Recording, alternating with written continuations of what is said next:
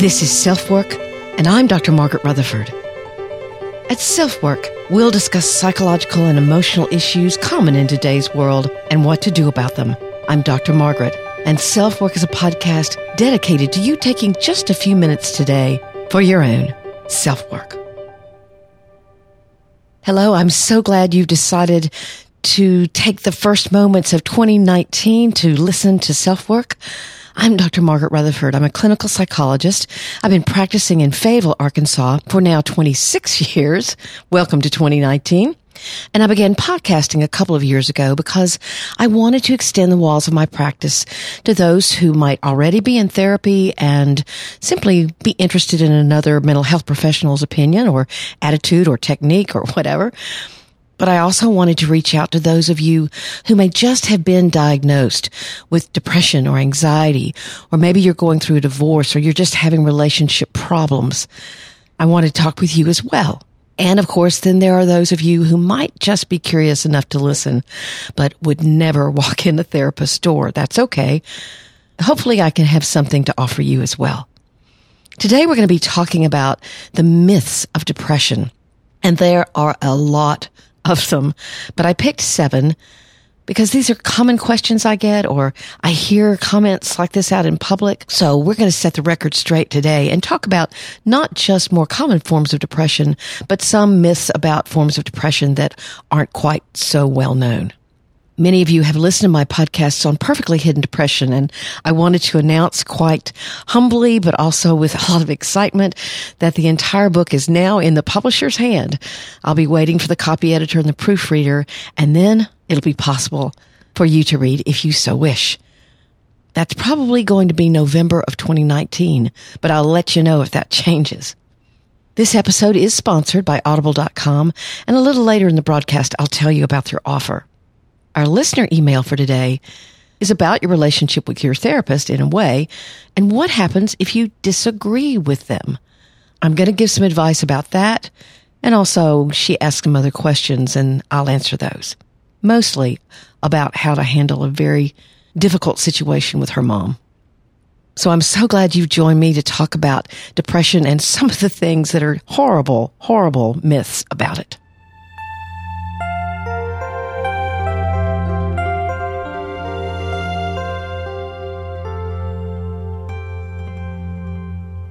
There's some misunderstandings and downright myths about depression out there. So today we're going to answer some questions that others have asked me. Some of them may seem a little strange to you, but I hear them. They're going to be seven questions. They're quite different from one another. So here we go. If your mood can brighten when something positive happens, does that mean you're not depressed? One of the huge losses in depression is a loss of vitality, a loss of a sense of engagement with others. But there are certain kinds of depression where you may be able to smile and laugh when something happens to bring you joy or happiness. You can look and feel better for a while. But as soon as that event is over, as soon as you're no longer distracted and you're suffering with clinical depression, you'll return to a more heavy feeling or wanting to sleep all the time. Now, some of those senses of feeling heavy or being quite, quite tired and sleepy you really need to rule out some medical conditions like endocrine disorders, vitamin deficiencies, sleep disorders, or circulatory disorders. Don't just say, I'm depressed and not talk to your doctor about other things that are going on with your health that might be a part of the picture. So yes, you can enjoy a birthday party or a good TV show, but again, it's about distraction. Now, this is one I hear a lot. Does bipolar disorder involve having almost two personalities?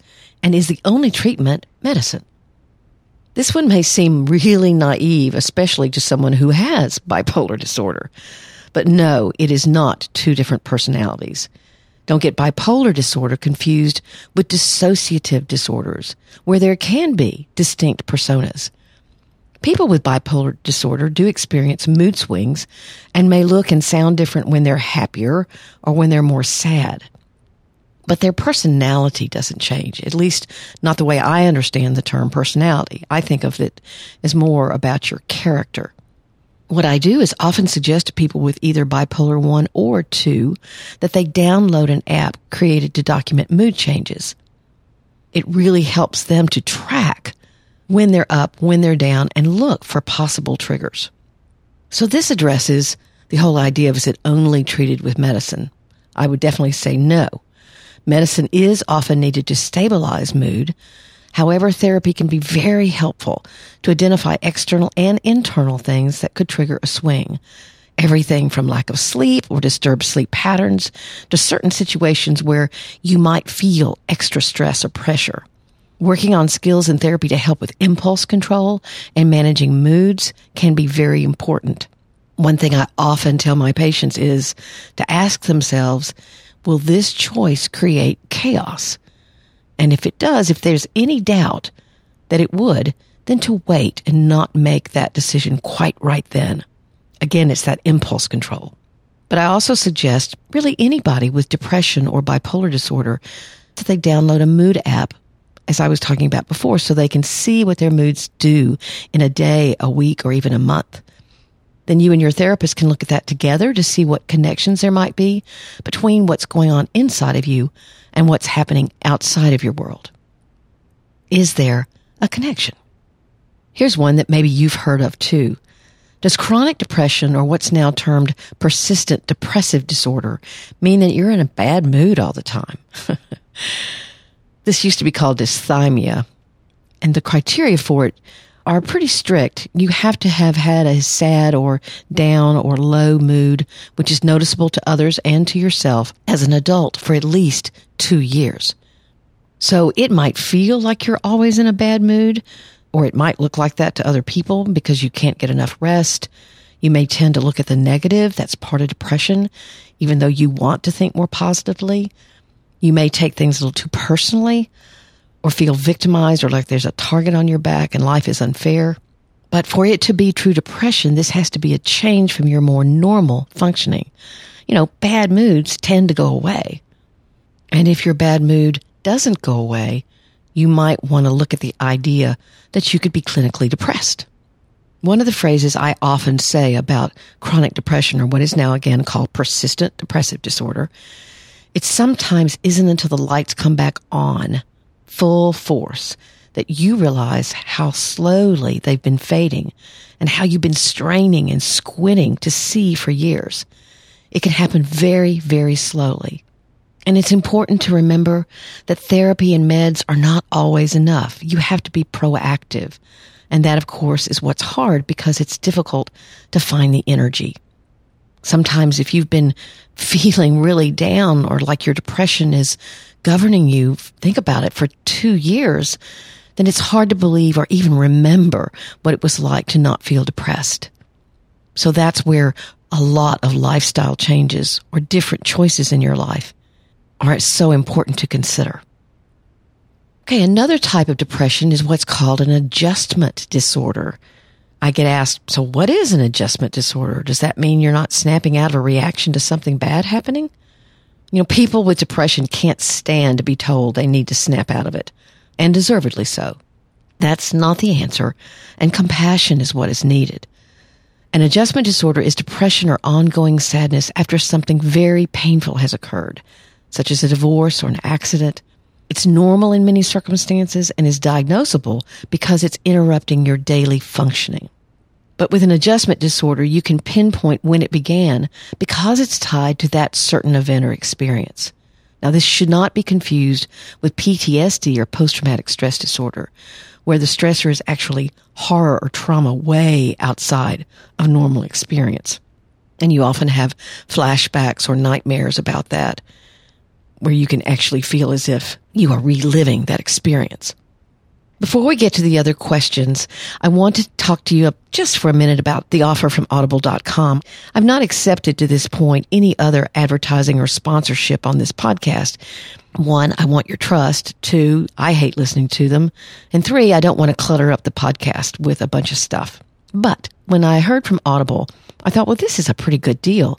You get one month free trial of audible.com. You're already a podcast listener and you get a free book and you can pick the book you want. Today, I'm suggesting The Mindful Way Through Depression.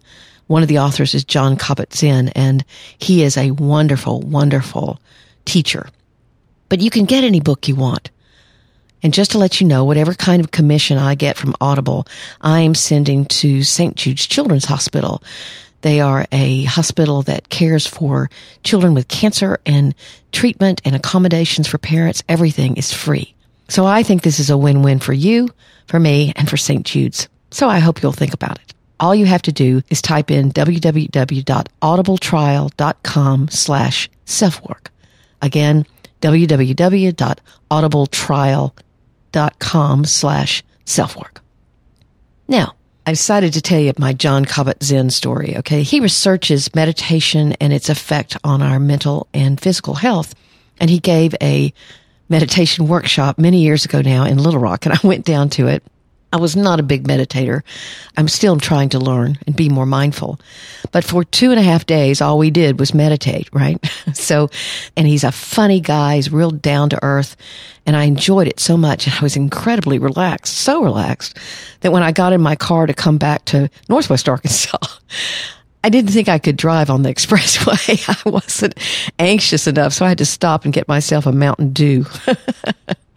But if any of you have a chance to read anything by Jon Kabat-Zinn, Z-I-N-N, it's well worth your time.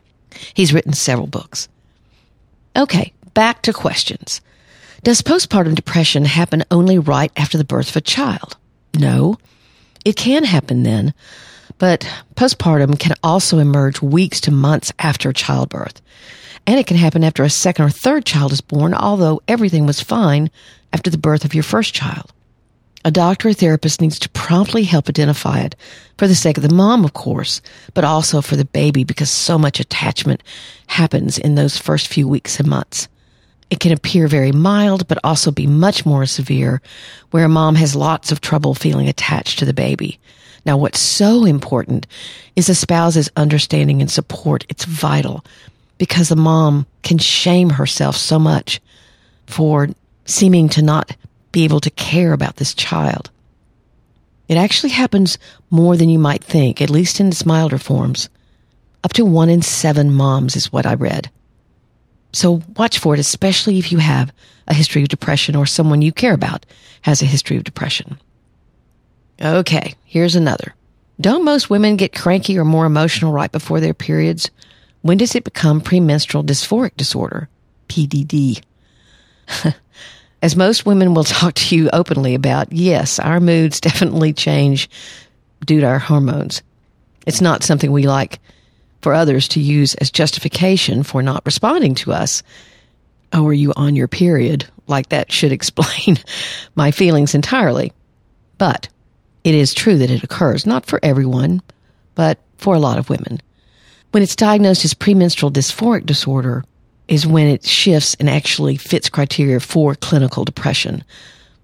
It can be very difficult for the women who experience it because just think every month or two weeks, because sometimes it can happen mid month, you are having to struggle with real depression and then it clears some and then it comes back. You don't get much of a break.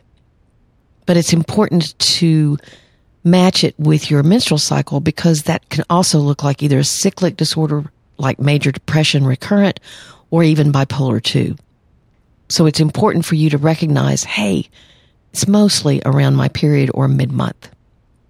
Great information for your provider. Okay, and here's the last question. Can you get psychotic when you're depressed? Is that the same thing as schizophrenia? I get this one a lot. Yes to the first question. You can get psychotic when you're depressed, but no to the second. It is not the same as schizophrenia. Psychosis can happen with severe depression or with bipolar disorder. What being psychotic means is that you lose touch with reality. You may strongly believe something that isn't true, and that's called a delusion. Or you can see, hear, smell, taste, or feel things that aren't really there and that's called a hallucination. Again, some of those are visual and some of those are auditory. But you again believe that you are experiencing those things. It's not at all the same as schizophrenia, which is a chronic condition that usually emerges in the late teenage or early adult years. Someone with schizophrenia may also lose their grasp on what's more real, but it's accompanied by lots of other kinds of symptoms disorganized speech or behavior, personality changes, maybe hostility or aggression. social isolation, and unlike psychosis, which can be temporary and respond to treatment, schizophrenia is a disorder that has to be managed throughout life. So I hope the answers to those questions clear up some myths for you about depression.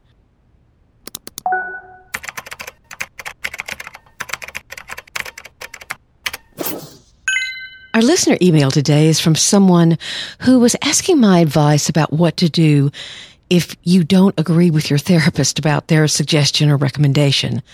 So here goes. I really enjoy listening to your podcast and it has enhanced my therapy experience by challenging me to think more critically about my own self work. I'm planning on going against my therapist's advice concerning my relationship with my mother, and I would appreciate your input and perspective on the matter. Here's the background information. If I had to summarize my childhood in one feeling, it would be fearful. My mother was explosive and angry all the time.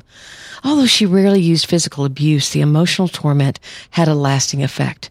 It was impossible to please her. Even my best efforts were often met with anger and yelling. I'm an only child and thus was the sole focus of her torment. Her caring and loving behavior was seemingly random and intermittent, which left me with a glimmer of hope that if I tried hard enough, I would be able to get a positive response for her. I believe 18 years of living like that has created the extreme people pleaser behavior that I have a tendency to exhibit today. My mother was extremely controlling, especially concerning my appearance. She would restrict food, force me to exercise, and was never at a shortage for negative comments about my body. She gave me diet pills and prescription amphetamines at a very young age, all the while claiming that she was hard on me for my weight because she knew I could never be happy if I wasn't thin.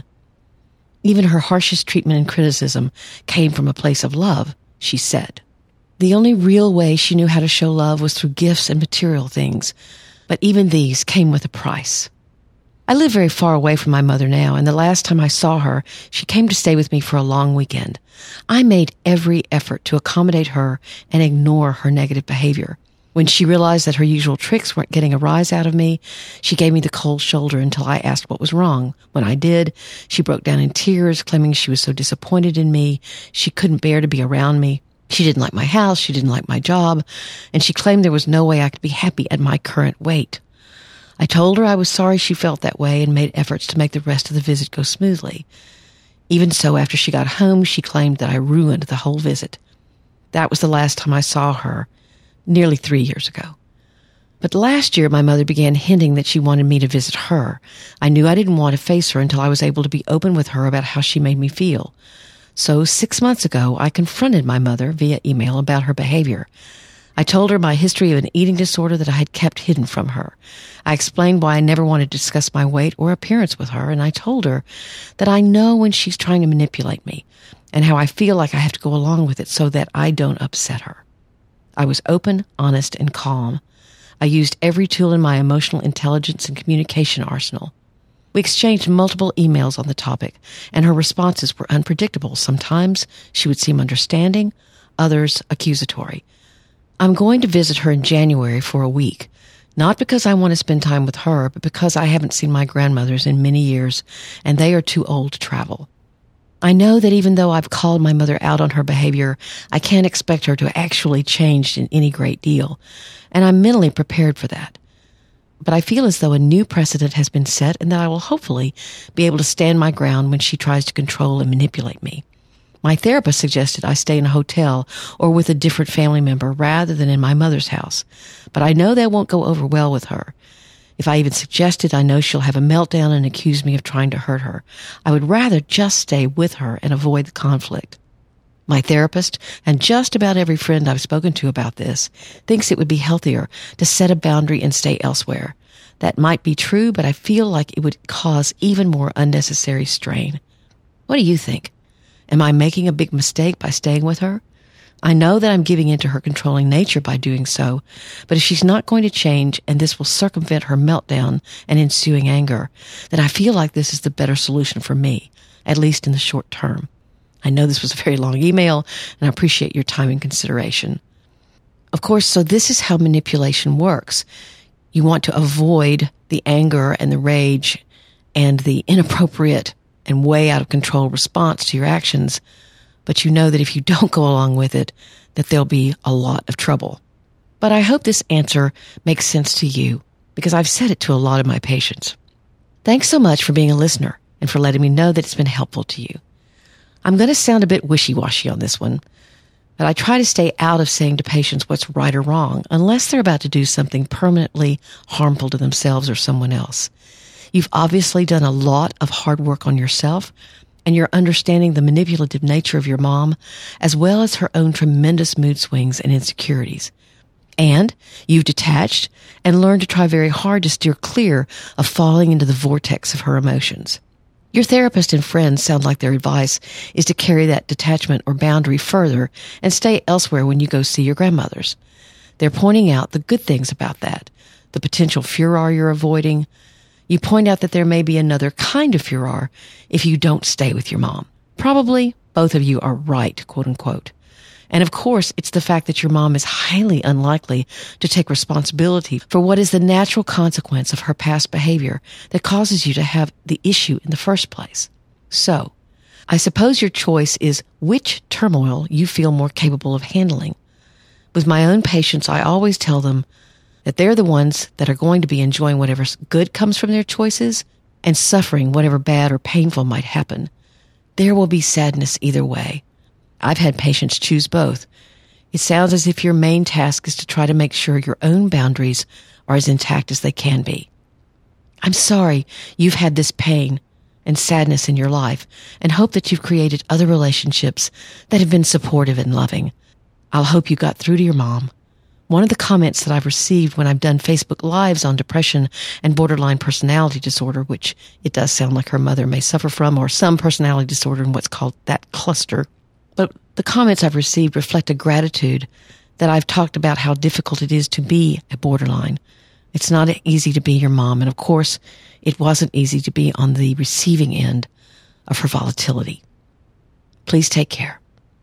So I hope this will be helpful to others of you who were reared by someone's borderline personality disorder or narcissism or a sociopath. These are much more difficult and emotionally volatile personality disorders. Thanks again to this listener for writing in.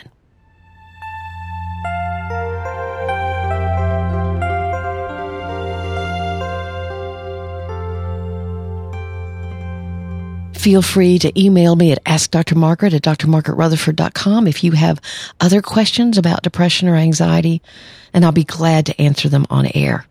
I want to say that two or three of you have really made my day in the last month with some of the very, very kind written reviews that you've left on iTunes. Someone said, by far, this is the best thing that I have found. I believe that mental health has such a stigma and sometimes it's hard to find a therapist. That's exactly why I'm doing this podcast. Another says her insight and personal connection to each podcast allows listeners to receive thought provoking tools that can lead to change and personal growth. I find that I can capture a tidbit of helpful information in every episode. And someone else says, very grateful to Dr. Margaret for her insights and constructive, helpful advice. So thank you for taking the time and effort to let me know what you like. It's okay to write me about what you wish were different. So many of you have said you like it because it's short. So I've tried to keep it short. But leaving me a rating or a review wherever you listen is so very helpful to me and keeps me incredibly motivated. There are lots of other ways of connecting with me. My website is drmargaretrutherford.com and I've been blogging there for now seven years, or this will be my seventh year. So I have a lot of posts. Fact, we're going to begin to filter some of those down or archive them or whatever you call them. And you can subscribe there and get a weekly newsletter with my weekly blog post and weekly podcast so you can keep up very easily that way. I've also begun a Facebook group that now has about 450 almost, I think, members. We talk about lots of different things. We talk about depression, anxiety, people write in anonymously sometimes who are not quite ready to be so vulnerable that they talk more openly about themselves in a Facebook group. But I can enter those questions for you. It's a really positive group, very diverse from all different parts of the world. And so lots of different, really wise perspectives. So I invite you to join facebook.com slash groups slash self-work. Facebook.com slash groups slash self-work. So I'm glad you joined me today. I hope it's been helpful. Take very good care. This is Dr. Margaret, and you've been listening to Self Work.